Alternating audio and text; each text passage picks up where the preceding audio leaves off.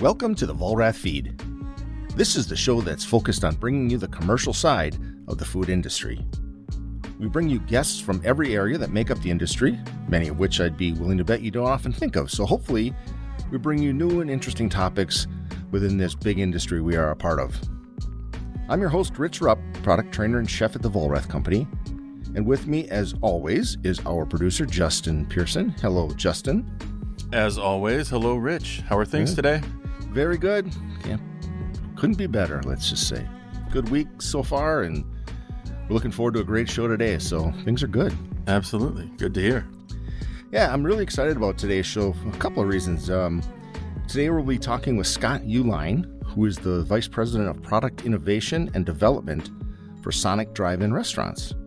He's a good friend of mine. We work together, and he's the real deal. He is a CIA graduate, former executive chef at and vice president of food and beverage at the Canyon Ranch Resorts, which, if you know anything about Canyon Ranch, they are a ultra high-end, very healthy resort complex or company, several different locations, and he was the chef for all of them. As I say, he is the he's the real deal, and he's just a good guy. We've been friends since we worked together in Arizona. Several awards, and just always just really down to earth. James Beard Award winner. He actually prepared a meal at the James Beard House, and I don't think that's offered to everyone. Obviously, I think that's a special invitation. Anyway, Scott, as I say, just a good down to earth guy, and he's over at Sonic now. So it'll be interesting to hear from him and how things there compared to previous life and so forth. So it'll be a lot of fun, and we'll learn a lot, I'm sure, about the chain side of the business. So you guys were both at in Sedona, right? Correct, at Los Abrigados Resort. So we'll have hopefully a few stories we'll remember from that time. I'm interested in hearing some of the stories there, and I'm sure there's a lot. You know, cause we all know that craziness can happen on the backside of kitchens. Well, even all over that resort, I'll tell you, our boss. In hindsight, it's like that teacher in high school or college that probably pushed you in at a time you're like, oh man, what's going on? Why is this person doing this to me? And what a jerk or something, right? But later on, you're like, I learned something in that class and it stuck with me, and I appreciate the way that person is. I think that is our boss that we had at the time. He was Mr. Detail. He'd call you out on it every time. I could make sure all the dining rooms were just perfect.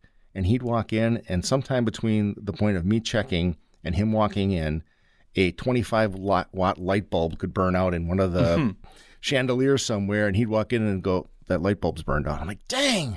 But he pushed you to have that eye for detail. And I would argue that I think it sticks with me. I think today I have that sense of making sure things are right and having the eye for detail, which I'm thankful to him for. And I know Scott will have probably some memories like that as well, but yeah, it was a good time. It really was. It was one of those learning experiences that you have in your career that you can look back on, and I think it was a good time for me, and I hope Scott would as well, but I think it was a good time. Well, you have to actively choose to remember the good times so that you can gain and take something away from it, and so you're not left with the hardships and negativity that was also present. And at that time, we were a multi-property company. In other words, we had a resort in Sedona, we had one in Payson, Arizona, we had one in, which was just north of Sedona, a little resort. We had one in South Bend, Indiana. So there was multiple properties. And Scott, I would argue, would have been the executive chef for all of them. So he was in charge of all of that. But I'll bet it's very different now in a chain environment like he's in with Sonic. Mm-hmm. I do remember the day that I found out he went to Sonic, and I thought, well, that's really different from a guy who's been in a resort and things now to go onto the corporate side in a chain like that. So it'll be interesting. But I do know that, we talk about chains, and there's a lot of advantages to being a big organization like that. First of all, your hat is probably very specialized. Right. Whereas when you're in a smaller organization, you wear many hats. So that'll be interesting to hear. And one of the things I always talk about when I do my trainings is some of our products that we use for chains. Right, there's a lot of the products the Volrath Company has that are a result of a chain coming to us and saying, hey, we need this kind of a product. Can you make this? And some we make special products that are proprietary to that particular brand. Mm-hmm. And others we make to this day that are just part of our offering and that brand continues to use. So it's an interesting way to go about it. And I think like some of our products, such as our Super Pans, for example, our Super Pan 5, by far the best steam table pan in the market, by far. And if you're a mom and pop, it's hard to maybe understand that because you don't have a good grasp of how long it lasts. You just buy one. When they wear out, you buy another. Right. But a chain can look at when they purchased it and how long it takes before they have to purchase more. They've got a really good way to look at that kind of stuff. And what does it say to you that, you know, we're the spec in a lot of chains with our pans? So that's kind of the other side of the chain. They do a really good job of understanding costs and really dialing in on that stuff. So yeah, well, the spreadsheets and the data that they collect equates to millions of dollars on something over time. And it absolutely makes sense to really dive into the deeper side of cost of ownership and get something that will last you and that you're not having to continually spend money on. Right. But that's a valuable concept for anybody at any phase, though. You know, your mom and pop place. It's a lot more of a burden up front for that price, maybe. But then if you have the foresight to look ahead and say, well, I won't ever have to deal with this again, or not for another 50 years or so, the math really starts to make sense. Right. You have to be able to look at that total cost of ownership, as you said, and the long-term cost of the product. So, and again, Sonic is a big brand. They have 3,500 stores. Mm-hmm. So they're a big company, and they're part of now Inspire Brands, which is the Sonic, Buffalo Wild Wings, Arby's, Jimmy John's, and Rusty Taco. So that's part of that restaurant company's brands. So there's a lot of interaction, I'm sure, a lot of sharing of ideas and thoughts and resources. So it'll be interesting to hear if we can hear a little bit of that from him. Mm-hmm. I do know that Sonic, you know, one of their big things is their shakes. Right. Burgers, of course, and everything else, but it's their shakes. And their shakes, they hold to that standard of identity for real ice cream. So real ice cream, I don't know if you know this or not, but do you know that there's a standard of identity for ice cream? I hadn't a couple months ago, but after learning about Culver's and the standards on custard and all that, yeah, I do know now. But that's right. So Culver's is custard, and I don't think Sonic is custard, but they are ice cream, which means over 10% fat, milk fat, and each also has the amount of air that's whipped into it. So each gallon of product must weigh 4.5 pounds. And that's called overrun, correct? Okay, very good. Yeah. All right. You're getting it. So that's what makes their shakes just so awesome, right? They're so rich. They're not low-fat stuff. They are the really – that's an ice cream shake. That is really good stuff. If you ever had one, they are really decadent. Yeah. So good product. So, yeah, and you mentioned a lot of products that we have now. Which ones are as a result of chains? I know our extended length dishers are a result of a chain coming to us with that extra length on the disher so the handle doesn't go down into the pan. Mm-hmm. I'm not so sure the spoodle didn't come from a chain or an outside source. You know, a lot of times people will tell us, and that's one of my things I love to do. I love to go into restaurants, especially the chains, because they have a lot of this stuff, and I'll ask, do they have a workaround? Mm-hmm. Do they have something that they do to a standard product to fit their use? And those are often the fun things to find out because they're a really creative bunch, and they've done some things, and we can learn from it. Sometimes we can get a new product idea from it, and so that's always a fun thing to look for. Yeah, well, innovation often comes out of necessity in the kitchen, and whether it just be for financial reasons or you just don't have time to replace something, but yeah, the creativity really does come out, and if you get a hold of those little secrets and those little tips and tricks, you can turn them into something that and mass produce something to really make use and utilize that. Right. So we're talking about equipment, but I'm also going to be very interested to talk to Scott about, you know, his creativity and how he's always been interested in healthy eating. And when we think about, again, a QSR chain, maybe we don't always think about the healthiest food, but yet as Americans, we love that food. And I think everything in moderation is really the key, right? We can eat very healthy, and then once in a while, we're going to eat what we want to eat. And I think everything's got its place, right? So it'll be interesting to hear from him on how he approaches that. As I said, the Canyon Ranch where he worked, he was telling me some of the things about the menus there and the way that people would come to the resort with their own diets and very, very, I'll say picky about what they wanted or what they were being discerning. Discerning. Thank you for that. So, but it'll be interesting to hear how he's working with that. And then that creativity about, you know, he's got a set kitchen, and that kitchen is 3,500 times throughout the United States, or I don't know if that's wherever those brands are, but 3,500 kitchens, are they all the same? Are they a little different? Do they all have the same ingredients? What if you bring a new ingredient? What does that mean? You know, what if you want to bring guacamole in, for example? How big of a challenge is that? What do you have to do to bring in one ingredient to change up a menu? You know, an LTO, limited time offer type menu item. We know chains love LTOs, so. Oh, and then I'm sure you just test it in a couple areas and then scale it up for everywhere. Or what about regional things? Do you have just regional ingredients and regional menu items? Right. Southwest is very different than the Midwest or the Northeast, California. So you've got very different regions. But just thinking again about that ingredient. No, so you've got your line set and you say, well, we're going to bring in a new item that requires guacamole and shredded lettuce. That just isn't like, oh, okay, we'll put that on the line. You got to tell them where it goes. So each store is the same. You got to tell them how much to use. You got to think about portion. You got to think about storage. Where's it going to be? Working it into the menu item. I mean, I'm sure it's a lot more than we ever would have thought. Well, I think what Scott's going to tell us is it's probably a lot more than we would ever imagine. Right.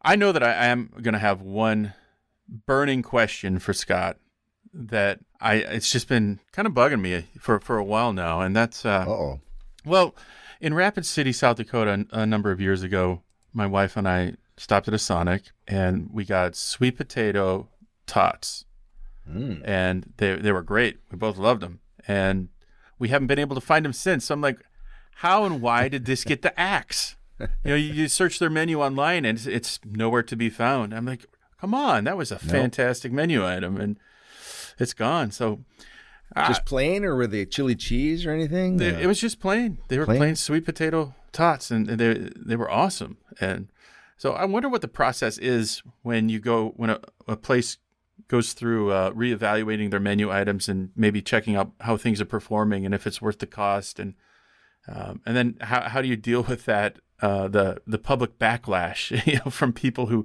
loved a certain item and then it's no longer there.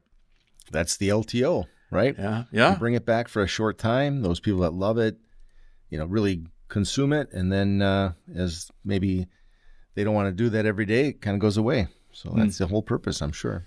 Yeah. But I know what you mean about some of these LTOs. They're just really good items. And you're like, man, why don't you add that to the menu? Trust me, I'm sure it isn't a decision that they didn't think through. Well, yeah, that's in that business, they think through everything and overthink everything, because the smallest change can mean a lot of money on either the plus or negative side of it.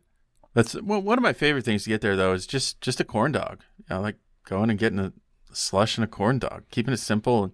Corn dog guy, huh? It's classic. It checks off all those boxes. You know, it's got the crunchy texture and a little bit of sweet in the batter. Mm-hmm. But it's simple and delicious when it's done right. Well, as a lot of food is, right? Just those simple, not overcomplicating it, sticking to the basics it can be so satisfying. It's what we crave. Just a good cheeseburger. Yeah. Right? Just a good cheeseburger. Simple as that is, that sometimes hits the spot as much as anything.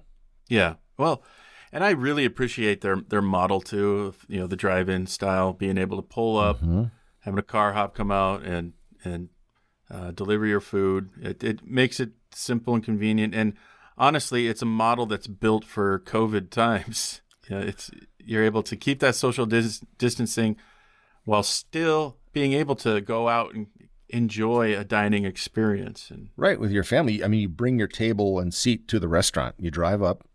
That's your little space. The server comes out, takes your order or transmits the order, serves you your food. But it's your little private space that you bring to the restaurant. That's kind of cool, very different. And even the drive-through, a lot of restaurants have really suffered during this whole COVID. And there are some of the QSRs especially, that were really able to as you said, they're kind of set up ready for this. So they've been able to keep people's desire for going out to eat and that food, keep it going for everyone, right? There was an outlet for us. A lot of restaurants had to shut down entirely, but they were able to keep everything going. Well, Justin, you and I can talk about all these questions we have, but why don't we just bring in our guest today and find out what's going on at Sonic Foods, Sonic Absolutely. Drive-In. Let's get it done. There's questions that need answering, dang it. That's right. So everyone, once again, I'd like to welcome Scott Uehlein, who is the Vice President of Product Innovation and Development for Sonic Drive-In Restaurants. Scott, good to see you, and thank you for taking time. And you, thanks for having me. I appreciate it. No, our pleasure, very, very much.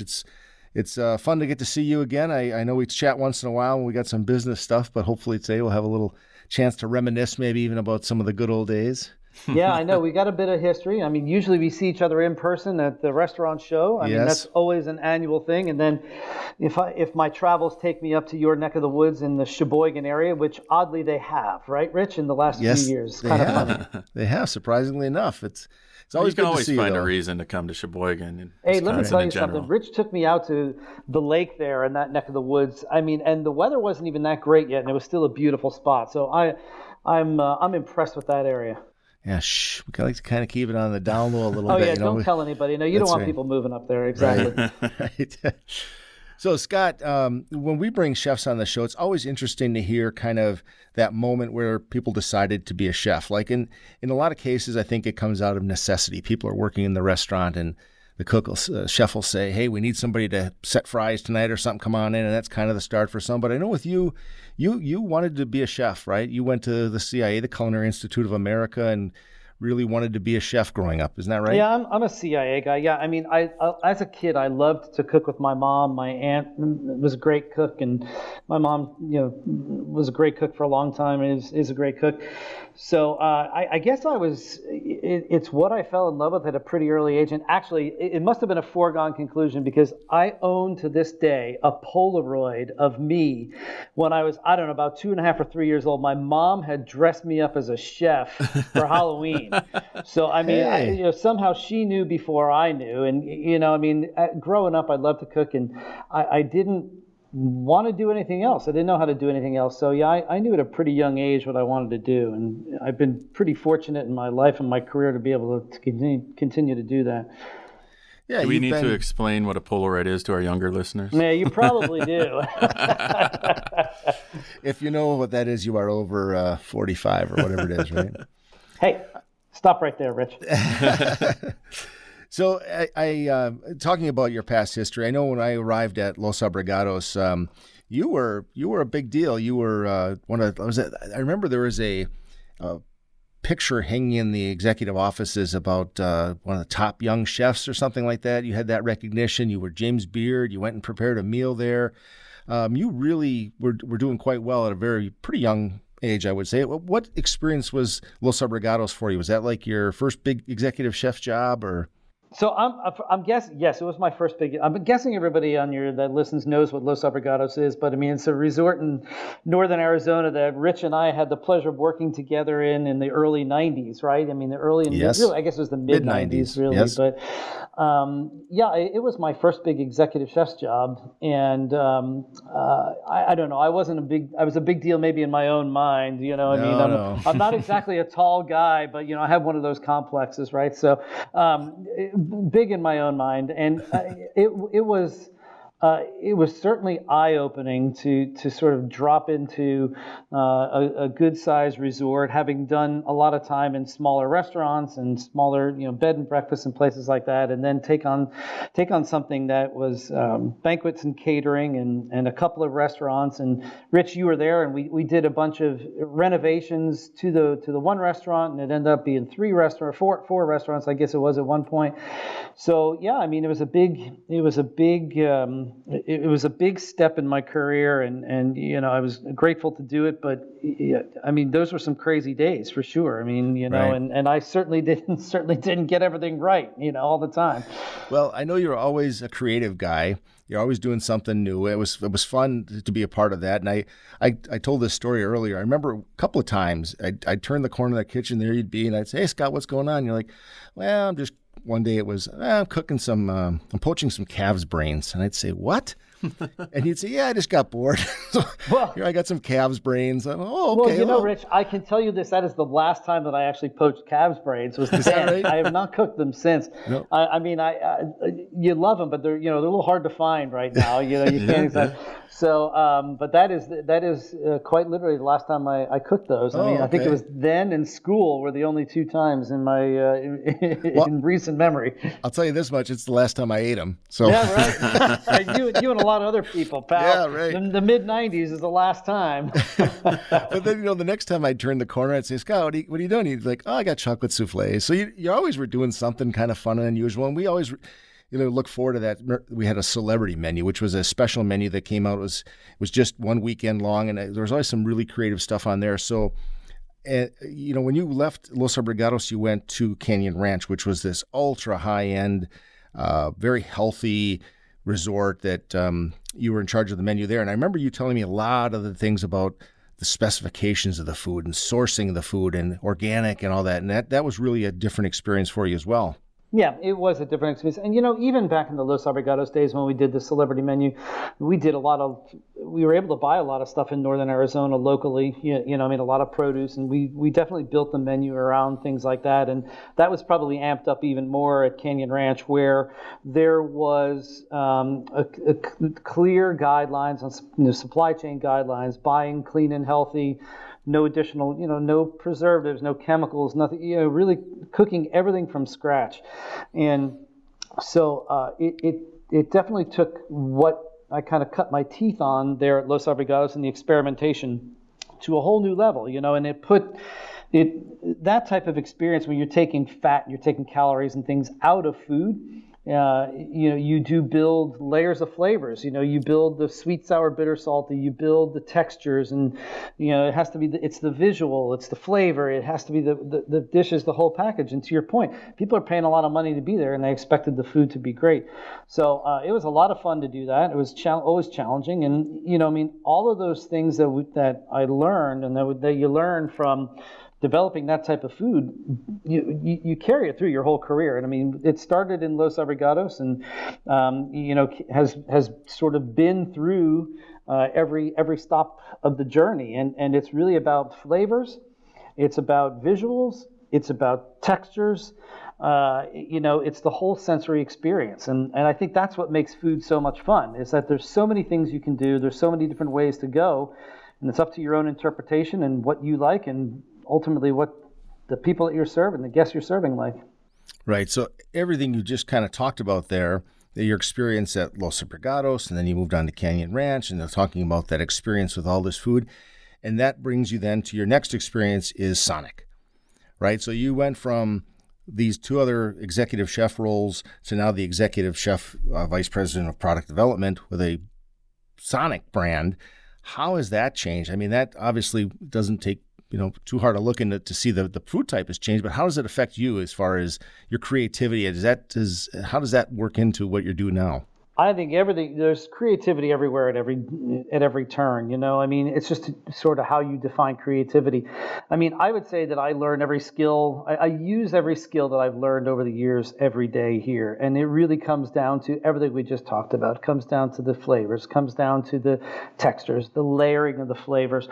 So, I mean, I guess in many ways it's not significantly different on the development side. What's significantly different is the fact that you don't have as many guidelines nutritionally, right? I mean, we had a lot of nutritional guidelines at Canyon Ranch. I don't have quite as many here at Sonic. And I guess I would say too that it doesn't really doesn't matter either way. I mean, you're building flavors in the same way. The thing that's, I think, a lot of fun here more than anything else is you're building for such scale, So you're coming through and you're developing something. What you're working on in the R&D kitchen ultimately has to be scaled up to 3,600 restaurants. At Canyon Ranch, I could develop something that morning and have it on the menu that afternoon because you have a finite number of properties, But I suppose in many ways the technical skills are you know, maybe even more challenging here because you know sort of what you're up against to commercialize something and to capture the essence of what you've developed in a you know, for a system of 3,600 restaurants. So to me, that's actually what's the most fun, one of the most fun things. Okay, so when you talk about the LTOs, is that really the lifeblood? I mean, is there always an LTO that's active? And is there? Usually. I mean, we know we can do 20 plus a year on the calendar. The team and I can be juggling 40 projects at any given time at various phases of wherever it is, whether it's sort of in the inception and launch phase. You know, we sort of bring the idea that's been vetted with consumers to life. And as you walk through those different stage gates that you hit, you know, I mean, so it could be in some form of consumer validation, it could be in commercialization, or it could be coming out of validation and ready sort of to go into the pantry.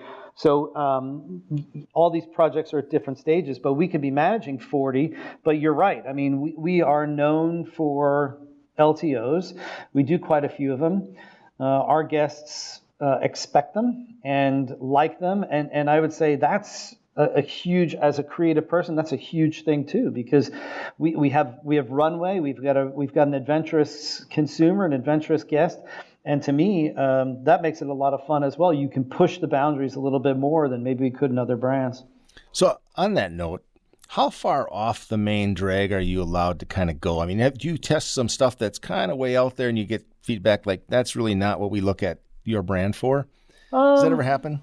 Well, you know, I mean, we've been in the market with things like pickle juice slush, right? You know, so we're known for slushes, which are just frozen icy drinks, mm-hmm. and generally you see fruity flavors and things that are a closer in. Well, 2 summers ago, we launched a line, a snow cone slush line, and one of the flavors was pickle juice. So you know, the team and I, we were down in Texas in Austin. You know, where did the idea come from? We were eating in snow cone joints down in Austin, and you know, you see a lot of those fun flavors, tiger's blood, and you know, Bahama Mama, and all these other sort of traditional flavors, and every snow cone food truck or kiosk that we went to had a pickle juice of some sort, and most of the time it was just shaved ice with pickle juice on it. So you know, we came back and we sort of adapted it for what our slush base is, and I'll tell you, you know, almost 1 billion impressions later, you know, I mean, we got a lot of run, mm-hmm. we got a lot of run on that one, and the funny thing was that it wasn't one of those limited time offers that just sort of came out of the gate and everybody tried it and it fell off the face of the earth, which can happen. In this case, it came out strong and it sold for the whole window, which was just, you know, a little bit mind-boggling. So people actually really liked it. So the answer is it depends, but the example is, yeah, we can get away with some things that maybe others can't, and there's a good example. Is there something that you guys worked on just for fun, knowing full well that it really didn't have a future on the menu or anything? Have you experimented with anything that you mean that actually launched? No, so, that maybe never saw the light of day. Oh, God, yes. I mean, those things happen all the time, right? You know, I mean, things that I guess I might be hard pressed to exactly, you know, to pull one out of my hat right now. But I mean, the type of experimentation that we do. And I mean, experimentation is not just in food items, it's also things. So I tend to be a lightning rod for stuff, right? You know, I mean, people just sort of send you things or they contact you. And I can think of a couple things. I would never want to divulge the company, but I can think of a couple things that I've brought in from vendors. You know, we get the NDA and they come in and they do their dog and pony show. And my team just looks at me and goes, "You have lost your cotton picking mind," you know. I mean, but I'll vet just about anything, only because, you know, you never know what gems you find. I mean, a good example around the same time, actually just before the pickle juice slush launched, you know, I mean, we were the first HQSR hamburger QSR to launch the blended burger. So it had 25% mushrooms blended in with beef, you know. And I remember that vividly, because the first meeting we had with the Mushroom Council, there's a Mushroom Council? Which is a thing. Yeah, there's a Mushroom Council. And the Mushroom Council is obviously a co-op of mushroom growers that have this this marketing arm that tries to sell more mushrooms. And so the blended burger with 25% mushrooms and 75% beef has been a thing for a while. And so when I brought my team, and we met with the Mushroom Council. We actually met with them at the Fancy Food Show, and soon after I started, so at Sonic, so like 2016, we came out of that meeting and talked about blended burgers, and all. And the team just looked at me. They're like, "What is wrong with you?" You know. So, but oddly, you know, it's a great tasting burger, and it ended up coming out as an LTO in 2018 3 times, which is sort of unprecedented. We don't usually go back to the well for LTOs, so it came out 3 times as an LTO and did very well, and that was another big, you know, a lot of public relations around that, a lot of excitement around that, and so, you know, every now and then you have these gems. Justin, to answer your question, you have these gems that you try. I mean, in addition to for all the dogs that you see, you know, the 10 dogs, you do have this one gem that rises up, and it's not always food. It could be technology, or it could be, you know, it could be something else, something that extends shelf life. I mean, we have science experiments sitting in the Culinary Innovation Center right now that you'd walk in, you go, hey, is everything okay with that? Because I think something's gone bad there, and you're vetting out these ideas, this technology, because. How do you know? The food world is just evolving at light speed, especially now. Yeah. So do you find yourself using the same kind of box of ingredients, or is everything on the table and everything an option? Well, that's a great question. So you use as many of the existing items that are in the restaurant as possible, right? I mean, this is sort of you know, while we are not the operations team, you know, we in innovation are highly respectful of our partners in operations, and knowing that we're already a fairly complex. You know, we're a fairly complex operation, you know, because we're actually cooking products in the back of the house, and, you know, there's a lot of steps to build a burger and things like that. So the answer is we use as many things as we can that are in-house before we would go outside and bring in a new SKU. Does that mean we don't bring in new SKUs? No, it doesn't. We do bring in new SKUs, but, you know, there's easy SKUs to bring in, and there's more difficult SKUs. An easy SKU is a sauce, right? You know, so you change or transform something that's a sandwich that's already there through a sauce. And you can do a lot of transformation with things like that. Or in ice cream, you know, you have an inclusion. And on a case-by-case basis, you might bring in more than one SKU, because it really brings the product to life. So it really is a case-by-case basis, but we're incredibly mindful of the operations, the operators and operations, but that doesn't necessarily stop us from bringing in things to develop with, because, you know, you have to. If you're just limited to that particular toolbox, it would be quite. You really would be quite limited. And again, every now and then you find a gem. We're in the market right now with a trick-or-treat blast. Well, that's Snickers, M&Ms, and Oreos spindled into our real vanilla ice cream with chocolate or just vanilla, right? You know what I mean? So, but those are all existing SKUs, but we've never put them all together in one item before. Now, the garlic butter burger that we're in market with now, the new SKU there is garlic butter, and it's real garlic butter, super garlicky, has a great flavor. I couldn't recreate that without bringing in that SKU, you know, so it really is a case-by-case basis. So when we talk about some of these other ingredients, do you ever, I mean, Sonic is part of Inspire, which is Buffalo Wild Wings, Arby's, Jimmy John's, Rusty Taco. Do you ever work with your counterparts in those environments and kind of bounce ideas? Do you guys have focus? Do you ever share ingredients, anything like that amongst the different brands? Yep. I know my counterparts very well. Neville Craw from Arby's, and Jamie Carawan from Buffalo Wild Wings, and now Tyler Riddle from Jimmy John's. Yes, I mean, we know each other, so we text, we talk, we chat, we see each other when we can see each other in person. You know, we don't. we don't necessarily innovate together because each of the brands have their own identity. Do we cross-utilize? Yes. You know, in other words, if there's a vendor that we all use and then we can, there's synergies there, yep, we'll use them. If there's a product that we like that another brand uses, yep, I'll always look at that. So, yeah, the answer is, and there's more and more of that now, you know, I mean, so yes, we do. In the kitchen, where does your kind of bounds go? Are you in charge of like looking at the line in the stores and improving efficiencies and things like that at the store level, or are you just simply bringing the new products into the store? No, I'm primarily culinary. You know, with that said, when we have an opportunity to streamline, or if we unearth something that would potentially be something good for operations, obviously we would bring that to the attention of the broader team. And no, not a lot of equipment. I mean, there's a team of people that do our equipment. So, you know, it's, although Rich, as you know, I mean, you and I do talk back and forth every now and then. It's like, hey, listen, do you have something that would fill the bill here? So if it's a smallware, you know, or even if it's a piece of equipment that involves a product that I'm developing, then yes. But I wouldn't do that in a vacuum. I mean, there'd be other people that would be involved. However, as you know, I mean, I reached out to you because I've known you for a long time. So, you know, we have a conversation. You say, yeah, this might work. You know, then we take a look at it, and if it does work, then we bring the right people in. But you know, we would be very involved in when we're developing an LTO or whatever else we're developing, a quality improvement project to the core menu.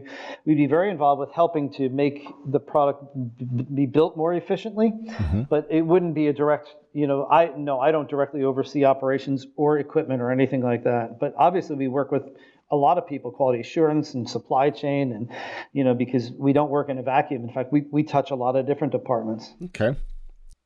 Justin, do you have something? Yeah, I do have something. And this is a bone I have to pick with Sonic. Uh-oh. So bring it on, baby. All right. Back when I used to live out west a number of years ago, my wife and I, we stopped at a Sonic in Rapid City, and they had sweet potato tater tots. Yep, yeah. Sweet potato tots. And I freaking loved those things. Then one day they're just gone. Were those a limited time thing, or was that an end of life for that product? We put the limited in limited time offer, baby. Man, that was really sad to see it go. And now there's that anticipation of it again someday. I've never seen it since, though. No, I don't know. I haven't seen it since then. Yeah, I don't know. You're not going to see them in my reign, but okay. It's duly noted. Duly noted. Duly noted. However, I am testing an alternate tot right now. I will tell you that. All right. We probably can't divulge what that looks like just yet. No, that's out in the market. It's out in a small market test right now. It's a broccoli cheddar tot, which is definitely a new one for us. It's like broccoli cheddar casserole in a tot form. It is absolutely delicious. I'm on board. It's pretty cool, and what I like about it is when you bite into that, it's kind of creamy inside. What I didn't love about the sweet potato, I mean, the sweet potato tot was good, you know, and of course, we've looked at that again and again over the years. Sweet potatoes have a high sugar content, so they tend to sort of get dark and they can almost be burnt. They're not as operationally friendly as you would think. And while when they're good. They're just a little hard to deal with. And I don't know, hasn't sweet potato seen its day? I mean, absolutely. It was a fun fad there. If the Sweet Potato Council is listening, I apologize. But wasn't yesterday's Council, news? Yeah, I guess they kind of ran their course. But I liked them because they seemed to get a little bit more texture, and they, I don't know, maybe it was just how that restaurant cooked them, or maybe. They sent them in a little bit longer, but they had a little bit more crunch to them than the standard tater tot, and it was just a pleasant experience. Good. I'm glad you liked it. But not coming back. All right. Fair enough. So getting back on some of the equipment, what I heard, I think earlier, is that if you have a new item that needs something new, that's smaller or whatever, you'll look at that. But what about the main line? Are all the stores the same? Is every piece of equipment in every store, or do you have stores that have other pieces? And how much of a challenge is it to make sure that everything always works at the store level, each and every store. Yeah, 3,600 stores. I mean, there are different pieces of equipment, and so, you know, like for example, on a grill, some restaurants have a clamshell, some have an open top grill, and you end up doing some development for each of the different pieces of equipment that are out there, and then there's various pieces of equipment that are at different stages of life. So you might have a toaster that's an older model that's transitioning out, but there's still 5 years left of life on that, so you have one operator that's using that and another one that's using something that's a newer model. So yeah, there's a little bit of that. I mean, we're a 65-plus-year-old brand, and so you have different layouts, and so you're right. I mean, there are complexities around that. Although you do most of the R&D you do around what the vast majority of the system has. So when I walked you guys virtually through the Culinary Innovation Center earlier, a lot of that equipment that you see back there is what most of the system would have. It's not necessarily what all of the system has, and it would be average volume restaurants, because higher volume restaurants may have different equipment or multiples, and then versus lower. And so, we try to do our development around equipment that most restaurants have, although there are often operational procedures that are different. Because there are restaurants that have the clamshell, especially high volume restaurants that have the clamshell, and product cooks differently, when you got top and bottom heat than it does when you have just one-sided heat. Do you keep any older equipment around that might still be out there in a lot of locations? Yeah, I do have some of it around. Yeah. And I've got both grills in the Innovation Center, and I've got a couple different types of toasters, and so. Yes, you do keep some of that stuff around for sure. And you guys must live and watch that time of order. In other words, from when the guest places their order to the time it gets to their plate or gets to the in front of them, that time. So when you're developing these menu items, when you look for efficiency, are you looking at everything in the build of the sandwich, for example? Do you look at is there ways that people can be more effective by the way they position items, or how into detail does that get? Because I know it's all about speed. Right? Yeah, everything is about getting things service there. At the speed of sound. Yeah, there's always efficiencies about it. We have hard stop cook times. We have we do look at build order. We look at standardization of builds, and it's actually a lot. There's a lot of work. And I'm sure everybody in the restaurant industry is looking, especially in QSR right now, are looking at that. You're looking at how long does it take you to build a sandwich? What can you do? What are efficiencies? Where's the muscle memory? So what are you doing differently now between two builds that you can standardize? And so definitely 100%, that's big. Right. So any advice to people in their restaurants that may be listening? It's like any advice on how to help increase some of that time, that throughput, or anything at all you can think of? I know that's kind of a... Even hearkening back to my Canyon Ranch days, the question is, do you have SKUs that are similar that you can get 2 for 1, right? So you sort of have this purchasing and procurement side. What can you do to consolidate SKUs? And then what can you do to consolidate steps? So, is there one... And we have this, or we had this. There's one little thing that might be different. One sandwich may have pickles, the other sandwich doesn't. Well, in some cases you might say, well, pickles just don't go on that, so you can't put that. But if there's any way at all you can standardize that, you've just improved your likelihood of execution, because the muscle memory, because if 90% of the sandwiches are being done this way and 10% are being done this way, how closely can you bring them together? And for us, things like standardizing on the frozen station, you're standardizing the amount of pumps that go into of a flavor that go into a shake or into an ice cream preparation or into a slush. So because you certainly don't want to go out there with this one gets 2 pumps for a medium and this one gets 3 pumps, because that's really, really hard on an operation, and you have to work. So do your development, do your homework up front to make sure that it works for the vast majority of what you're doing. Keep it simple so your operators turn out consistent product each time. That's right. Yep. So are you speaking of this stuff from your VP role, or do you actually get your hands dirty and get in there in the kitchen yet? Are you in the kitchens ever? I'm a hands-on guy. All right. Yeah, of course. No, in the store level? Not your kitchen, not the one you showed us here, your nice test kitchen that you have, but I mean, do you go out to the store level and work in the stores? Yeah. I mean, you go out and do field visits on LTOs that are out there, or, you know, something, especially something you're testing. I mean, look, you don't want Scott on the fryer or on the grill during the peak of service, because it's happened. And I think the poor manager had to finally just say, listen, man, you know, get off the line, pal.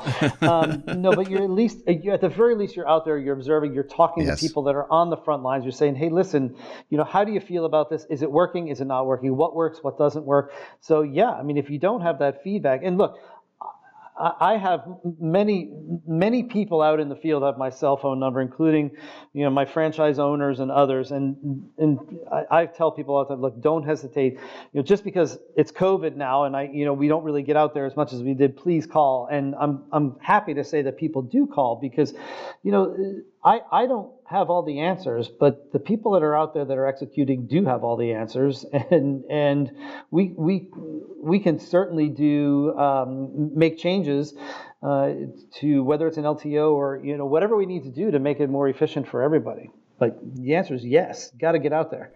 You have to. Agreed. Speaking of boots on the ground and out in the field, do you guys encourage innovation and suggestions at the store and employee level? Sure. Yeah, we get we have ideas all the time. Ideas come from everywhere. Our process is a little bit different, though. So, I mean, I'm a clearinghouse. We're a clearinghouse. Us, myself, and the new product marketing people work side by side. So we're a clearinghouse for ideas, and they come from everywhere. They come from you guys. They come from franchisees, they come from operators, they come from frontline people, they come from me, they come from everywhere. And we sort of keep track of all these ideas, and we screen them. We actually, when we get enough ideas, or when we need to go out and launch some new projects, we screen a bunch of ideas categorically. So we screen them, you know, by entree or by fountain or frozen or whatever it might be. And the biggest and best ideas, regardless as to where the idea came from, they see the light of day, at least for R&D. And, you know, after it's been initially vetted with consumers, customers, guests, then we would begin an innovation to activate on that and to actually develop it. So the answer is yes. Ideas come from all over, and they all generally see the light of day. I remember when I worked in fast food back in high school, and we would try to make anything and everything we could out of the given ingredients that we had. We would do a lot of experimentation there and came up with some fun things. Have you heard of any interesting off-menu items that stores have came up with? Oh, sure. There's a whole secret menu. Yeah, especially in beverage world. You don't get to 1.3 million different combinations of beverages without there being something that's off-menu. Do you see a lot of that in the blasts, the shakes and things that you have, that you people that add their own things in, make their own flavors up? Do those ever come back to you and say, Scott, you should try these? Oh yeah, the most creative ideas come from people that are out there just playing. So we do see that. We see it more than anything else in beverage probably, but yep, you see it in ice cream, you see it in entree, you see it across the board. There's a lot of creative people out there for sure. Mm-hmm. So Sonic, you set up one of the restaurants we talked earlier in the show about during this time. Certain restaurants just shut down entirely, but others, such as Sonic, you guys really were ready to go. This was kind of people bring their own table, so to speak, when they'd come to your drive-ins. You've got your drive-through windows, very little in-store seating. You know, you guys were set up. This was you're ready to go for this, what we're in now, for this COVID environment, very much. Yeah, it was interesting for sure, right? You know, I mean, and certainly the dynamic nature of our app, which is a huge win for us. You know, the fact that you can download the app, you can order on your phone, drive up, pick up your meal and go. I mean, you talk about service and service at the speed of sound. It's fast, it's efficient, it is limited contact, and it's almost no contact. I mean, if you want it to be, it's sort of up to you. But it's been helpful during this time for sure. Do you partner with any third-party delivery? Yeah, the system has delivery. You know, I don't know who. I that's not my area, but you know, certainly because we think about developing food that travels, simply because most people pick up their food and travel, whether you're driving up to a stall or you're driving through. So most of what's consumed isn't even, it's not consumed there, even though you could sit, you know, you certainly can sit in the stall and you can and eat, right? You know, but much of it doesn't. So, you know, we do think about how well things travel. Yes, so we do have partnerships with third-party delivery, but all of our food really has to be somewhat able to travel just because of how our guests use us. Mm-hmm. I know we talked a little bit about the blasts as well, and I know our brand, our Stoelting brand, is one of the machines that are also approved in yours. Yep. And you are a true ice cream to the standard on your blasts, and I think a lot of other QSRs don't go quite to that level. That's got a definite advantage. Your flavor profile, that shake is just so decadent. It's, yeah, I mean, look, we meet the standard of identity for real ice cream, you know, so we're over 10% butterfat, which is what the standard would require. It is a great base to draw from. I mean, when we talk about the layers of flavor, and you talk about sort of the mouthfeel, and if you're starting with that deep, rich flavor, yeah, you're starting from a great spot. In fact, you'd be surprised at when we do a syrup, like for example, our chocolate syrup or our caramel, you know, when we work on those things, they're surprisingly savory, you know, which it's like an all grown up chocolate flavor because, you know, you're putting it into a rich, delicious base. And in order to cut through that base, you don't put a lot of sugar into your syrups, right? You know, so from an R&D standpoint, you're doing the work to cut through that rich, real ice cream, and it just delivers an amazingly delicious experience. No, they're delicious, very, very. And you know what? It brings complexity. You know this. I mean, in the equipment world, it brings complexity to the equipment as well, right? You know, I mean, because you have to have the right equipment. It has to be set the right way. It has to be easy to clean and do. And just because, you know, if you're churning it all the time and the equipment's not set right, you're making butter because you got a high level, you know, you got a high level butterfat in there, right? So it is more complicated on the equipment side. So, but it's worth it. There's no comparison in the taste between a 10% and a 2%. Yeah, no, that's no comparison. None. That brings up an interesting flavor. What about butter? Oh. Butter slushy. I will tell you, we've looked at brown butter in the past. It is delicious. Oh yeah, really? Yeah, I can see that. Oh yeah. So do you have in your menus, your LTOs, regional type flavors? Because I'm going to tell you, if you do a butter in Wisconsin, it's got a good solid chance. But in other parts of the country, I'm maybe not sure. But do you have things like that where they're? Well, we don't do regional LTOs. You know, there are regional options on menus. You know, green chilies in the Southwest, or, you know, and they'd be available for an operator to choose to participate in. Each, you know, there's a box on the menu that would allow you to choose a regional item and put it in there.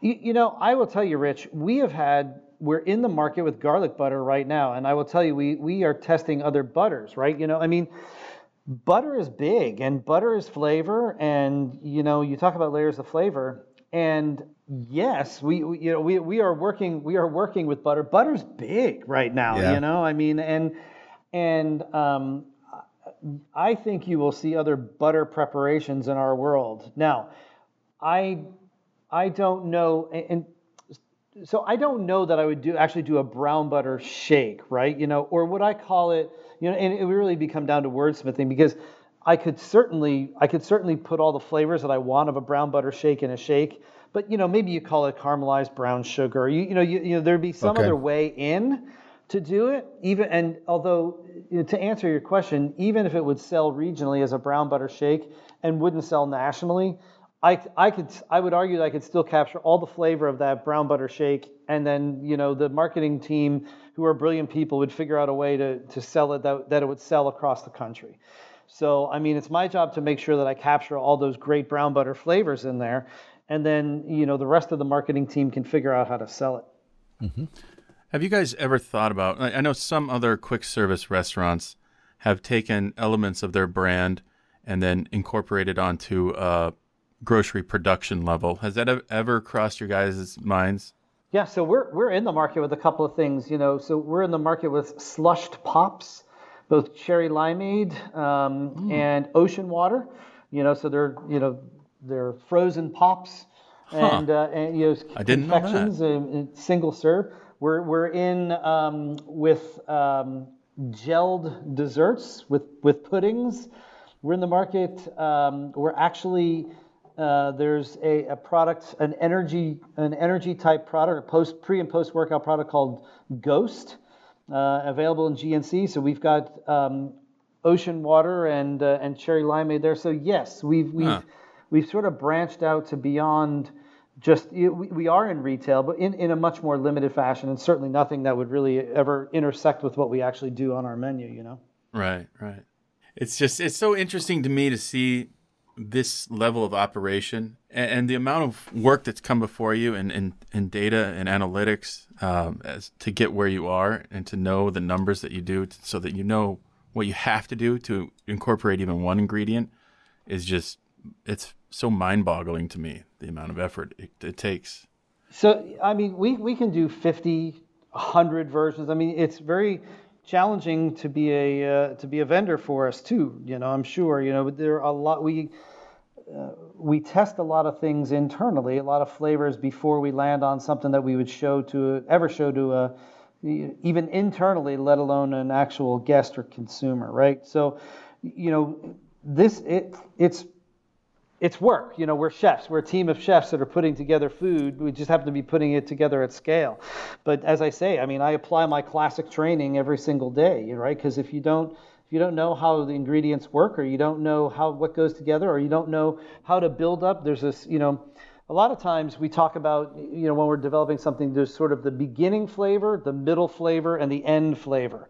And if you don't have the beginning, middle, and end, you don't actually have a complete product. You might have it at the beginning, you might have it in the middle, and then it just sort of tails off and there's nothing at the end. So, you know, to know what needs to be added in to get all three of those flavors, so you have a nice linger, you know, it's like, oh, it tastes delicious up front, and you're chewing it, it's even better, and then you swallow it, and it sort of lingers, right, you know? And so there's a lot of work that goes into that, and it's not just a matter of, you know, adding a little of this or a little of that. You actually have to think through, hey, listen, you know, what do we do to build the layers of flavor? What do we do to make sure that it's a great experience and, it, you know, there is that linger? So it's a lot of fun and it is work too, you know, there's no doubt about that. Mm-hmm. And it can be frustrating, especially for vendors.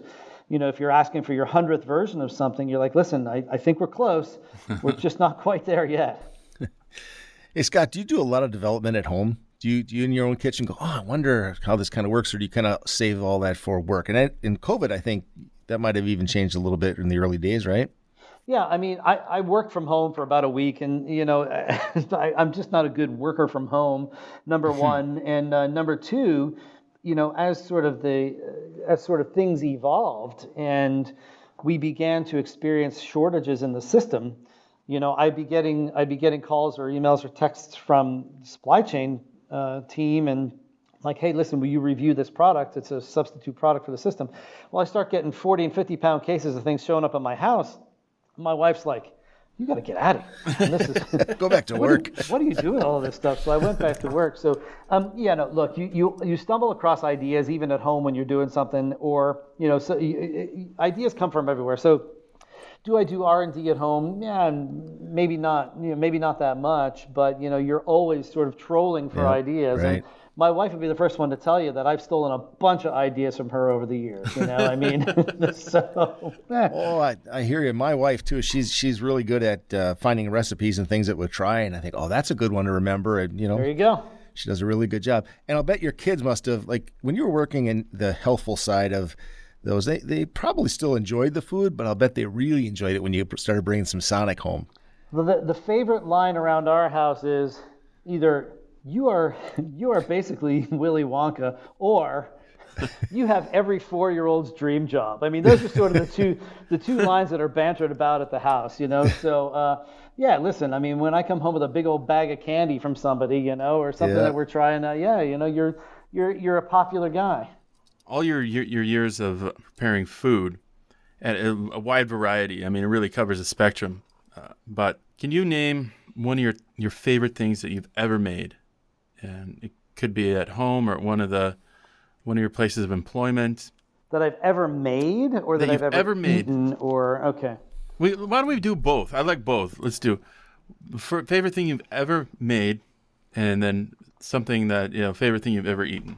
Yeah. So I mean, I have really fond memories. Like and there's something about a grandparent or a parent or somebody that cooks something. You know, you're a kid, right? So you probably have this jaded memory of what it is. My grandmother, every time I used to show up at her house, she would make this fruit tart. Okay, so it's almost like a little cakey, shortbready kind of, and I have the recipe, right?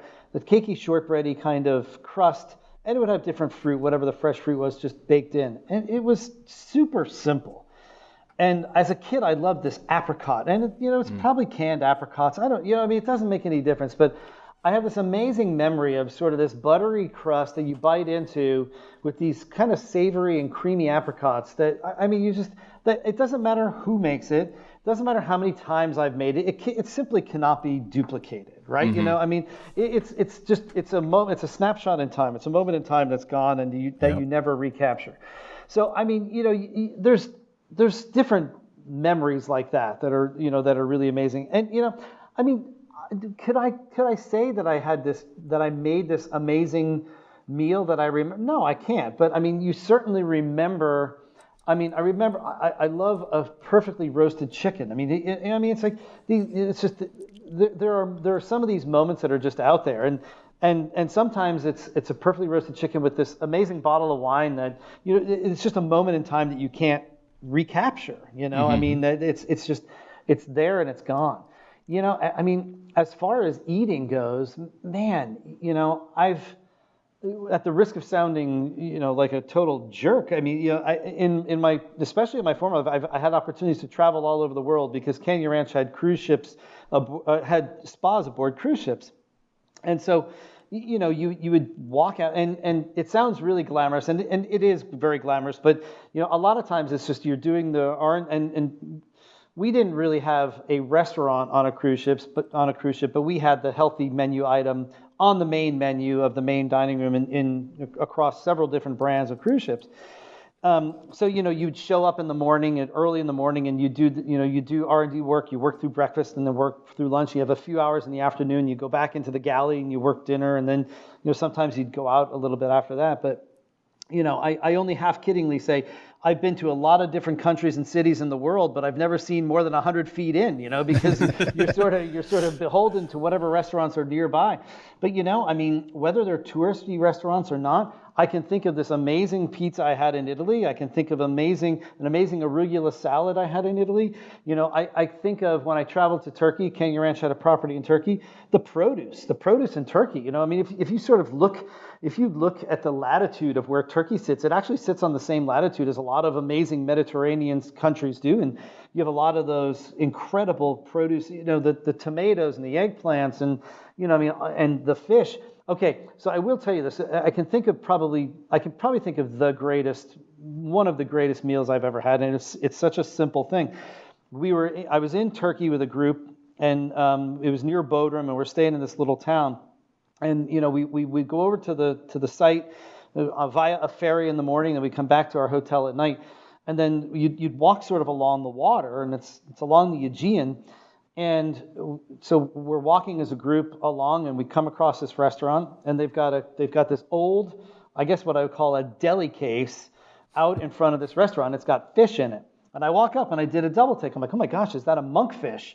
And whatever they call it there, I don't remember. So we order the monkfish, and we go out, and the restaurant seating area is actually out over the water. So we're sitting there, and we ordered other appetizers and things. And we had a great meal, and a half hour later, whatever it is, this giant, almost like a paella pan comes out, and it's got tomatoes and mushrooms and peppers, got all these other things in, and these massive white chunks of monkfish. And everybody says, oh, monkfish tastes just like lobster. I guess I could get there, right? All right, yeah, I believe you, monkfish tastes like lobster. But in this case, we actually ate it, and the monkfish was just like lobster. It was sweet, it was chewy, it was absolutely phenomenal. And I think it was all of $40 or $50 or something for a group of 10 of us, and it was memorable. I mean, truly amazing. And that kind of stuff is so simple. Yeah. That moment in time. Food is emotion. Oh, that's great.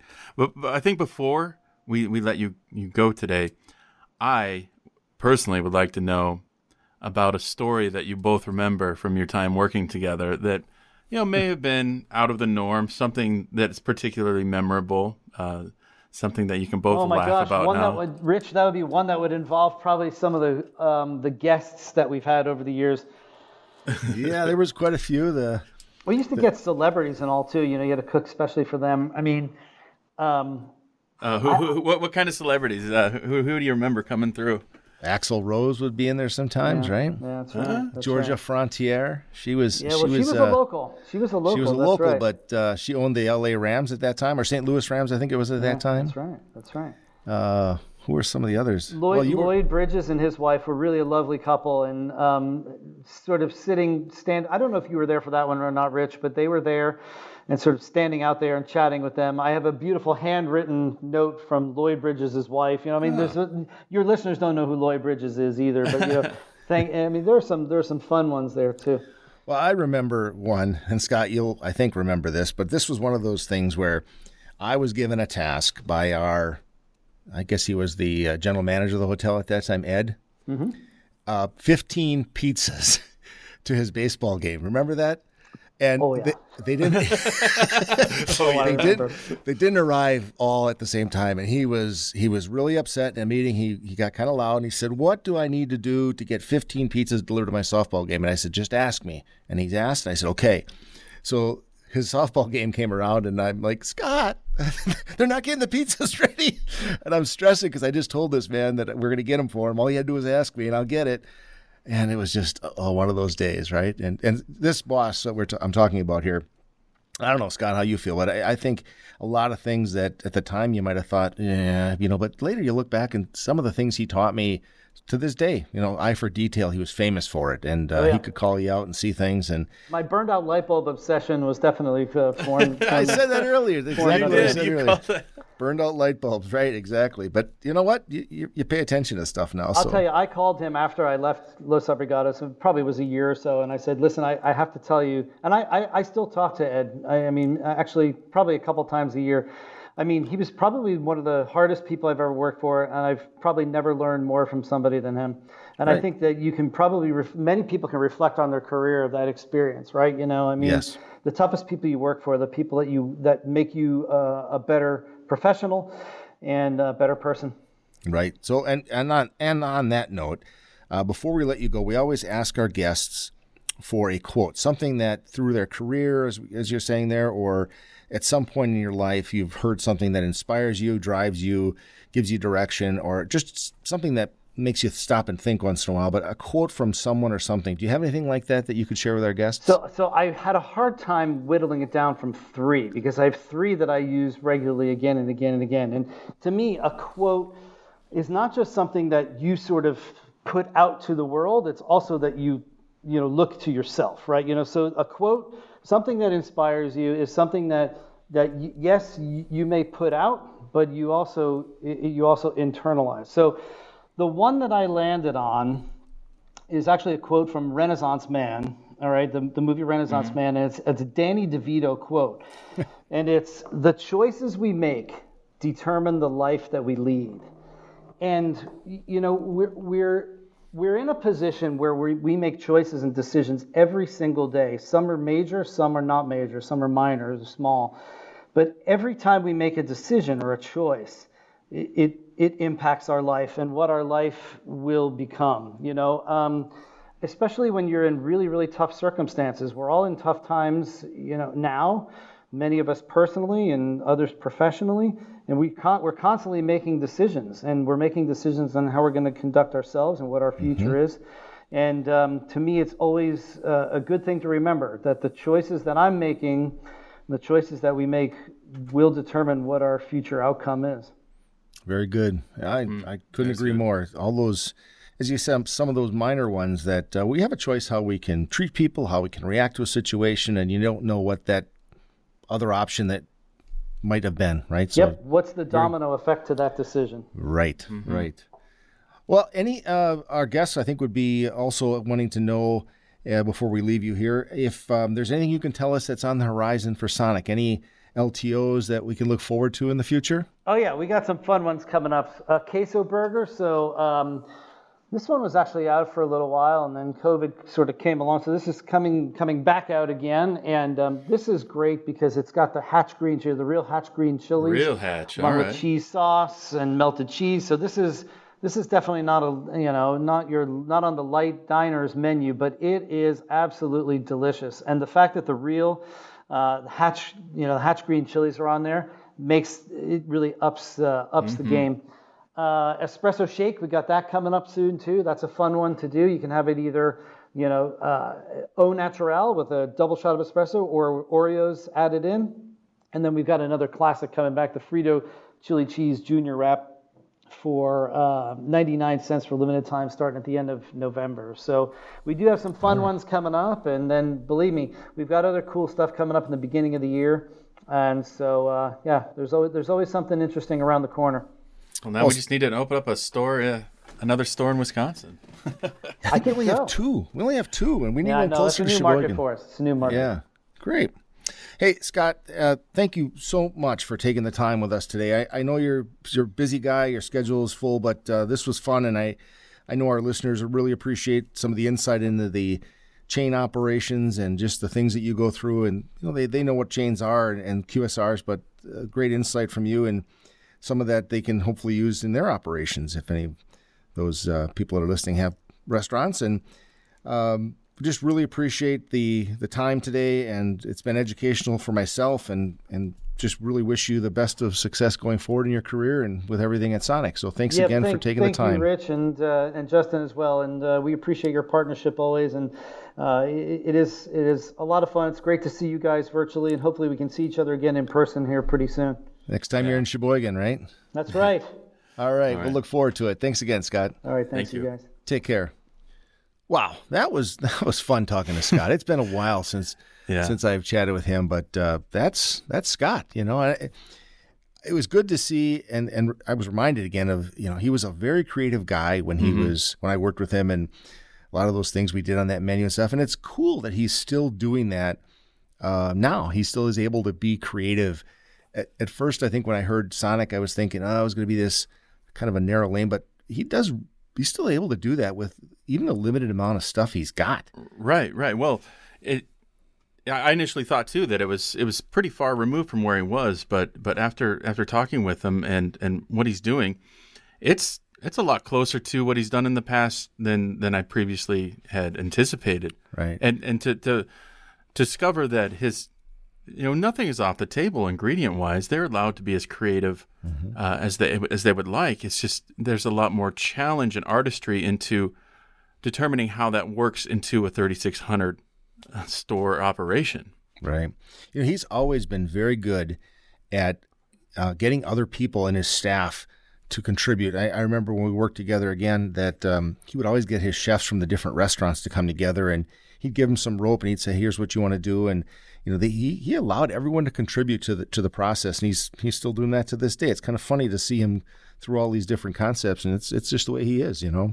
I also was impressed, I think, with the food. As you think of some QSRs, you don't always think of it as just the real, like, it's food. It's real food. It's not just we'll use the term fast food. It's not.